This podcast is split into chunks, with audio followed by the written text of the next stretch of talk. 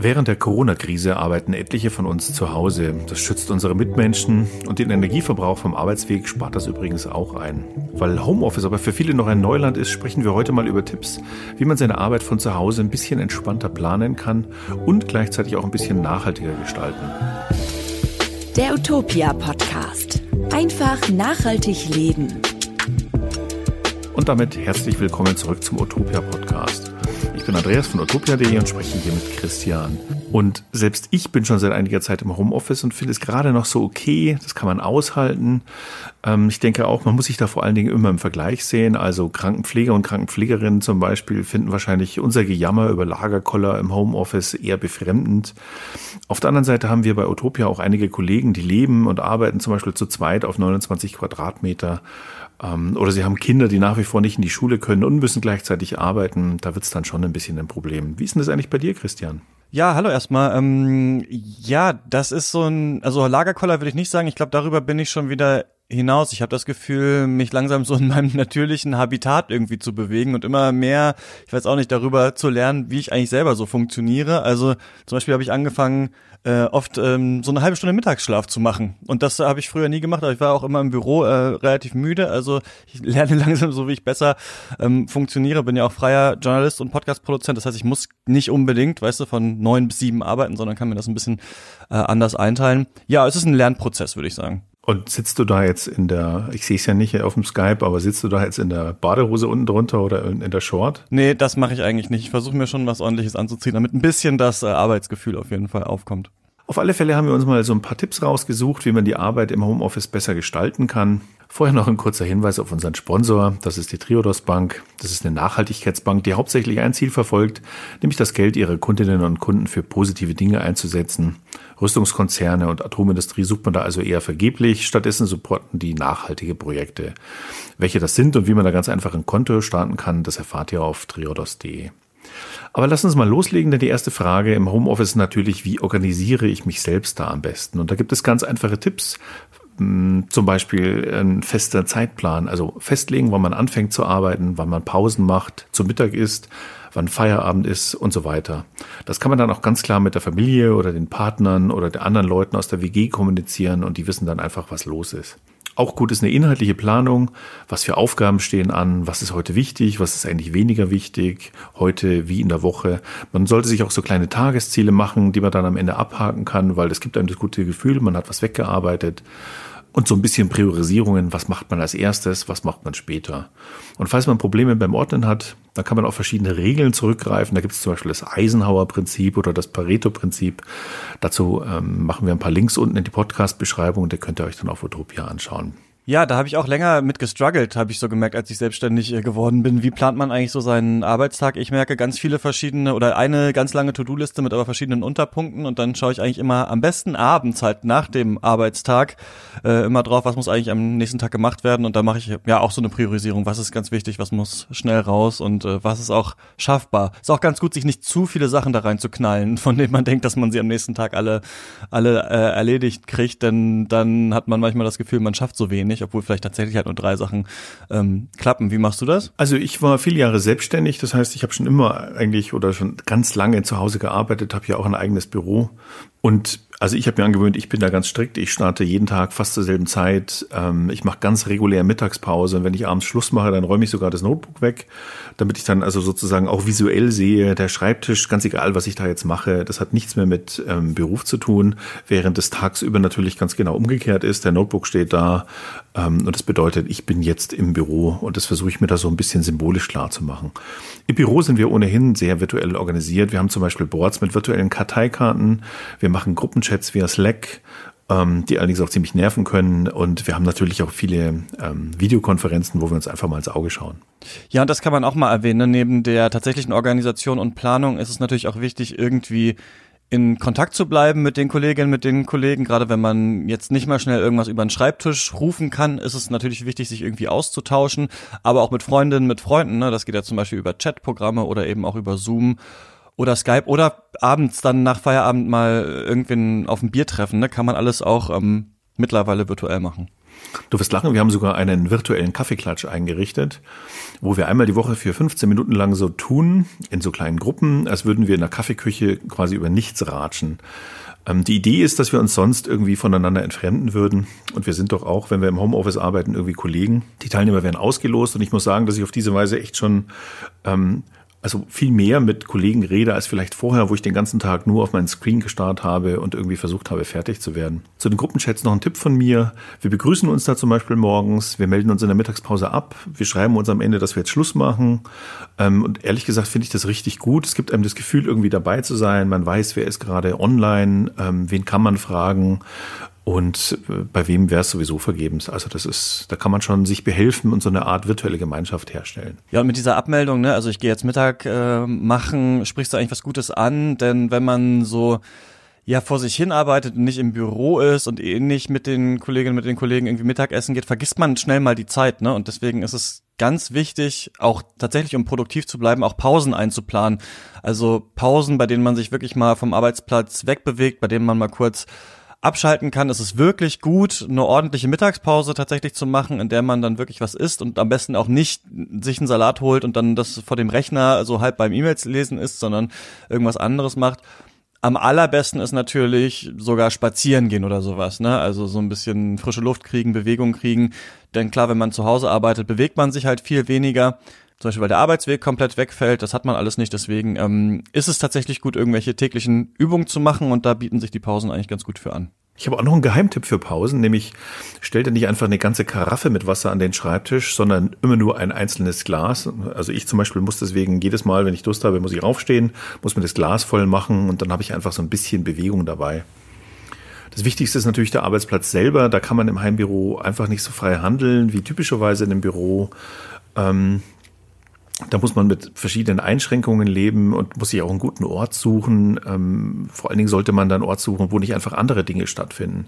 Zum Beispiel im Schlafzimmer, wenn man da arbeitet, dann findet man vielleicht in der Nacht keine Ruhe mehr. Im Wohnzimmer, da spielen vielleicht die Kinder. In der Küche brummt der Kühlschrank und die Kaffeemaschine schnurchelt. Da sollte man sich schon einen ruhigen Ort suchen. Aber das muss man schon sagen, so ein richtig ergonomischer Arbeitsplatz, das wird zu Hause schon eher schwer nicht jeder wird sich da einen richtigen Bürostuhl leisten. Ich habe zum Beispiel hier noch mal einen Bürostuhl, den ich halt hatte, als ich, als ich selber Freelancer war. Mhm. Ähm, und für so ein paar Wochen oder Monate, und wir hoffen ja alle, dass es nicht länger dauert, äh, nur dafür jetzt einen eigenen Bürostuhl ins Homeoffice stellen. Aber vielleicht kann man den sich auch ins Büro, also aus dem Büro holen, ähm, so als Vorschlag. Aber worauf man schon achten kann, ist, dass zum Beispiel Schreibtisch, Schreibtischstuhl, ähm, dass die an der Körpergröße ausgerichtet sind, also dass man die nicht zu hoch oder zu tief einstellt. Ähm, da gibt es auch eine Faustregel, die sich fast ein bisschen unglaublich anhört, nämlich äh, beim Tippen sollten Oberarme und Arme, Oberschenkel und Unterschenkel zum Körper jeweils rechte Winkel bilden. Sucht das einfach mal im Web, da gibt es viele Infobilder, da versteht man das eigentlich dann ganz gut. Ja, und was auch ganz gut ist, ist ähm, neben einer richtigen Körperhaltung und irgendwie einem, einem ruhigen Ort, dass man vielleicht ein paar Pflanzen im Zimmer hat. Denken denken vielleicht viele jetzt nicht so dran oder haben schon Pflanzen, dann ist es vielleicht nicht so wichtig, aber dann hat man so ein bisschen Leben in der Nähe, dann ist die Luft auch ein bisschen besser und ja, man macht sich irgendwie ein bisschen netter und man sollte natürlich irgendwie Störfaktoren vermeiden, ne? also die Tür zumachen, vielleicht Heizung ein bisschen runterdrehen, nicht ausgerechnet vor der Videokonferenz direkt die Waschmaschine äh, anstellen, das bringt dann die Mikrofone ein bisschen durcheinander und was ich persönlich noch äh, empfehlen kann, weil ich auch so ein bisschen so ein Social Media Junkie äh, bin, ist sich tatsächlich Social Media Blocker zu installieren. Es gibt für verschiedene Browser da so Browser-Erweiterungen, bei denen kannst du quasi nicht nur Social Media, sondern einfach Seiten eintragen, für die du anfällig bist. Also jetzt für einen Fußballfan ist es dann vielleicht der Kicker oder sowas und beim Videospielen hat es dann irgendeine Videospielseite oder sowas. Die alle eintragen, also die Sachen, auf die man immer so, wenn man gerade so ein bisschen Leerlauf im Kopf hat, äh, drauf surft und so ein bisschen die Zeit vergisst. Und dann, ähm, genau, kann man die einfach blocken und dann kommt dann eben anstatt der Seite so ein Hinweis, ey, du wolltest doch eigentlich arbeiten. Manche fühlen sich dadurch vielleicht so ein bisschen gegängelt, aber mir ähm, hilft das schon so ein bisschen, habe ich gemerkt, weil das fast automatisch geht manchmal für mich, so Twitter aufzumachen oder so. Ähm, Apropos ich finde, gegängelt. Also ich finde, dass unsere ganzen Tipps jetzt so ein bisschen sehr stressig klingen, aber so sind sie doch eigentlich nicht gemeint, oder? Ja, das klingt so ein bisschen, ich finde auch so auf, so auf diese tausend Sachen im Homeoffice musst du jetzt achten. Und da ähm, genau will ich an dieser Stelle auch nochmal sagen, das ist für uns alle jetzt eine völlig neue Situation, ne? Und niemand muss jetzt von zu Hause irgendwie noch dreimal besser arbeiten als im Büro. Wir leben alle gerade in einer globalen Pandemie, das ist okay. Irgendwie vielleicht mehr zu schlafen, ein bisschen müder zu sein, ein bisschen langsamer zu sein, sich auch einfach mal Zeit zu nehmen, ja, so eigene Gedanken zu machen, ein bisschen über sein Leben nachzudenken oder sowas, jetzt wo vieles so ein bisschen ähm, still steht. Und vor allem auch, wenn das überhaupt geht, ne, dann zum Beispiel viele, die gerade im Homeoffice äh, sitzen, haben ja sogar noch extra Aufgaben, weil die Schulen zu sind, weil die Kitas zu sind. Und das bedeutet, die müssen sich zum Beispiel auch noch neben der Arbeit um ihre Kinder kümmern. Und das ist halt auch nicht einfach. Genau, da gibt's also auch gar nicht den richtigen Weg, wie man sich zum Beispiel zu Hause Kinderbetreuung und Homeoffice äh, miteinander so in, in, in Einklang bringen kann. Ich denke, da ist es auch wichtig, sich selber gegenüber nicht so streng zu sein, ähm, auch nicht anderen gegenüber. Wenn man zum Beispiel sonst darauf Wert legt, dass die Kinder nicht ständig vor dem Bildschirm hängen oder sich ununterbrochen gesund ernähren, ja, alles richtig. Aber mal ehrlich, wir befinden uns ja schon in einer Ausnahmesituation und da ist es schon okay, die Ansprüche an sich selbst so als Eltern mal ein bisschen runterzuschrauben. Ähm, das entstresst auch ein bisschen und zum Beispiel im Internet gibt's auch gute Angebote, da kann man die Kinder mal hinschicken.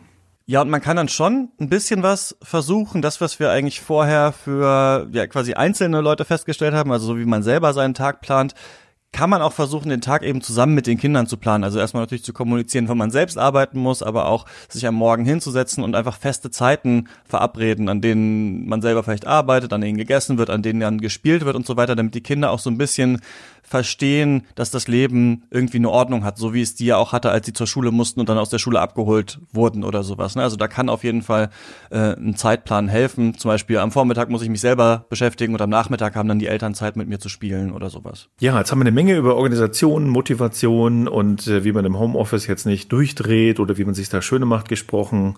Ähm, aber natürlich kann man mit oder ohne Corona im Homeoffice ganz allgemein oder überhaupt im Büro ein bisschen nachhaltiger arbeiten und da haben wir auch so ein paar Beispiele heute mal mitgebracht. Ein Beispiel ist zum Beispiel der Strom. Wer im Homeoffice oder einfach jetzt mal zu Hause arbeitet, verbraucht dann natürlich mehr Strom für alles Mögliche, vom Notebook bis zum Wasserkocher.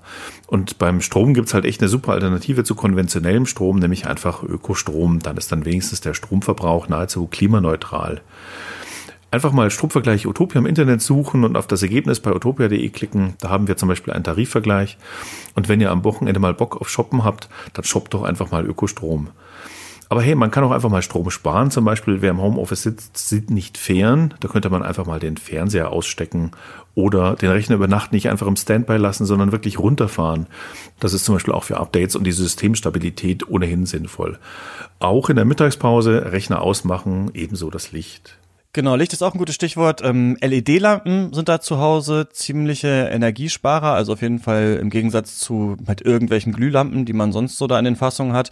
Also alles, was irgendwie lange leuchtet und da ist ja die Schreibtischlampe zum Beispiel ein Beispiel für, sollte man bestenfalls eben mit LED-Lampen ausstatten. Da muss man jetzt auch nicht losziehen und alles auf einmal austauschen, aber man kann ja dran denken, wenn man mal eine kaputte Lampe hat, dass man die dann mit einer LED-Lampe ersetzt. Ja, und was auch kaum jemand weiß, unsere DSL-Router fressen auch ganz schön Energie. Die kann man zum Beispiel nachts drossen, wo man ja eh kein Internet braucht. Bei der Fritzbox zum Beispiel kann man jeden einzelnen Port einzeln äh, so drosseln, dass er weniger Strom verbraucht. Man kann eine Nachtabschaltung einstellen, also dass er sich abends um 10 abschaltet und morgens um 7 erst wieder anschaltet. Man kann die Sendeleistung insgesamt zurückfahren und so den Stromverbrauch vom Router ein bisschen reduzieren. Das geht sicher auch mit anderen Routern. Da einfach mal das Routermodell im Web eingeben, plus Strom sparen als Suchbegriff dazu. Da gibt es sicher irgendwo immer Tipps. Anderer Tipp auch am Handy selber zum Beispiel das WLAN abschalten. Bringt ein ganz bisschen was. Ja? Flugmodus zum Beispiel einfach über Nacht. Das rettet wahrscheinlich nicht das Klima, aber ähm, das spart definitiv Akku. Und wenn man das Klima tatsächlich schützen will, dann ist der Umstieg auf Ökostrom natürlich der Weg der Wahl. Ja, da merkt man, das Thema ist dir wichtig. Das hast du jetzt nochmal hier durch die Voll, Ökostrom ist das Thema. Nochmal, ist aber auch wirklich ein Thema, was man halt einfach ganz einfach machen kann und man muss ja sowieso Strom äh, das beziehen. Ist, also warum nicht ein? Es ist, und es ist, ist auch nicht hoher, teurer. Es ist hoher Impact und du kannst zugleich, ähm, du kannst es einfach machen. Ja, man kann auch noch quasi im Computer drin Gutes tun. ne? Also man kann zum Beispiel sich überlegen, ob man nicht eine andere Suchmaschine als Google äh, benutzen will. Da gibt's faire Alternativen. Ecosia ist da so ja, eine der bekanntesten, eine der empfehlenswertesten, die sitzen in Berlin. Das ist eine Suchmaschine, die eigentlich die gleichen Ergebnisse liefert wie Bing. Das ist diese Microsoft-Suchmaschine, ne? Und ähm, im Unterschied zu Google und Co. wird aber für jede Suchanfrage Geld in Aufforstungsprojekte investiert. Also das lohnt sich auf jeden Fall. Und natürlich, wenn man eh gerade online ist, wenn man sich so sein Homeoffice gerade einrichtet, dann ist es natürlich auch gut, nicht alles Büromaterial zum Beispiel immer nur bei Amazon zu bestellen. Ne? Also da gibt's auch andere Spezialisten, andere gute Seiten, memolive.de zum Beispiel, die haben überwiegend grüne Produkte. Der Shop äh, hat eine ganz sinnvolle Filterfunktion. Da kann man zum Beispiel schauen, welche Sachen haben den blauen Engel zum Beispiel und die haben auch ein ganz gutes äh, Versandkonzept mit der Memo-Box. Also das ähm, lohnt sich auf jeden Fall und da habt ihr auch eine Bestenliste auf Utopia zu, ne? Ja, bauen wir einen Link in den Podcast-Infos ein, kann man aber auch per Websuche ganz gut finden. Einfach Shops für nachhaltigen Bürobedarf suchen und dann auf den Utopia-Link klicken. Da gibt's eine Menge Shops auf einmal, die haben wir alle recherchiert und die bieten alle in irgendeiner Form nachhaltigeres Büromaterial. Ja, dann haben wir jetzt einiges angesprochen. Ähm, einmal natürlich die Organisation vorhin und dann Ökostrom, LED-Lampen, Notebooks, Router, alles Mögliche. Da sind wir eigentlich fast jetzt durch, durchs Homeoffice, oder? Naja, zwei kleine Sachen habe ich noch, an die man denken kann. Zum Beispiel ähm, selbst kochen, statt Essen zu bestellen. Es geht natürlich nur, wenn man auch wirklich Zeit in der Mittagspause hat und irgendwann geht einem ja auch die Fantasie aus und meine Güte, dann ist es halt mal die Pizza in der Pappschachtel. Aber selber kochen spart im Allgemeinen eben schon Geld und Verpackung und ist meist besser für die Gesundheit als jetzt zum Beispiel eine Pizza. Und ganz ehrlich, so hat man mittags auch noch ein bisschen Bewegung und macht was anderes, als neben den Monitor zu glotzen. Der andere Tipp ist der Kaffee. Da trinken jetzt sicher ganz viele zu Hause, ähm, im Homeoffice viel mehr Kaffee als vielleicht im Büro. Ähm, und auch da kann man sich eben nach nachhaltigeren Alternativen umschauen. Da gibt es auch eine schön einfache Faustregel. Entweder Bio-Kaffee oder Fairtrade-Kaffee kaufen. Das ist schon mal gut. Ja, Noch besser ist Bio-Fairtrade-Kaffee. Ähm, und zu Kaffee machen wir sicher auch mal eine eigene Folge. Da geht es dann sicher auch um den Kapselmüllkaffee. Ja, das ist ja auch vor allem so eine richtige Büro, also nicht so eine Großraumbürosache, aber so eine Manager. Jeder hat seine eigene Kapselmaschine auf dem, auf dem Zimmer äh, Geschichte. Äh, ja, da müssen wir, glaube ich, mal ein bisschen gegen wettern. Finde ich gut. Ja, äh, das machen wir auf alle Fälle. Und das waren jetzt wirklich äh, unsere Tipps fürs Homeoffice. Weitere Ideen, wie man die Welt ein bisschen besser machen kann, könnt ihr weiterhin hören, wenn ihr den Podcast abonniert. Äh, und wenn ihr selbst Ideen habt, über was wir mal sprechen sollten, dann schreibt uns bitte an redaktion.utopia.de unbedingt den Betreff Podcast, weil sonst geht das in der Mailflut nämlich unter. Danke auf alle Fälle an dich, Christian, und bis zum nächsten Mal. Bis zum nächsten Mal aus dem Homeoffice. Ciao. Der Utopia Podcast. Einfach nachhaltig leben.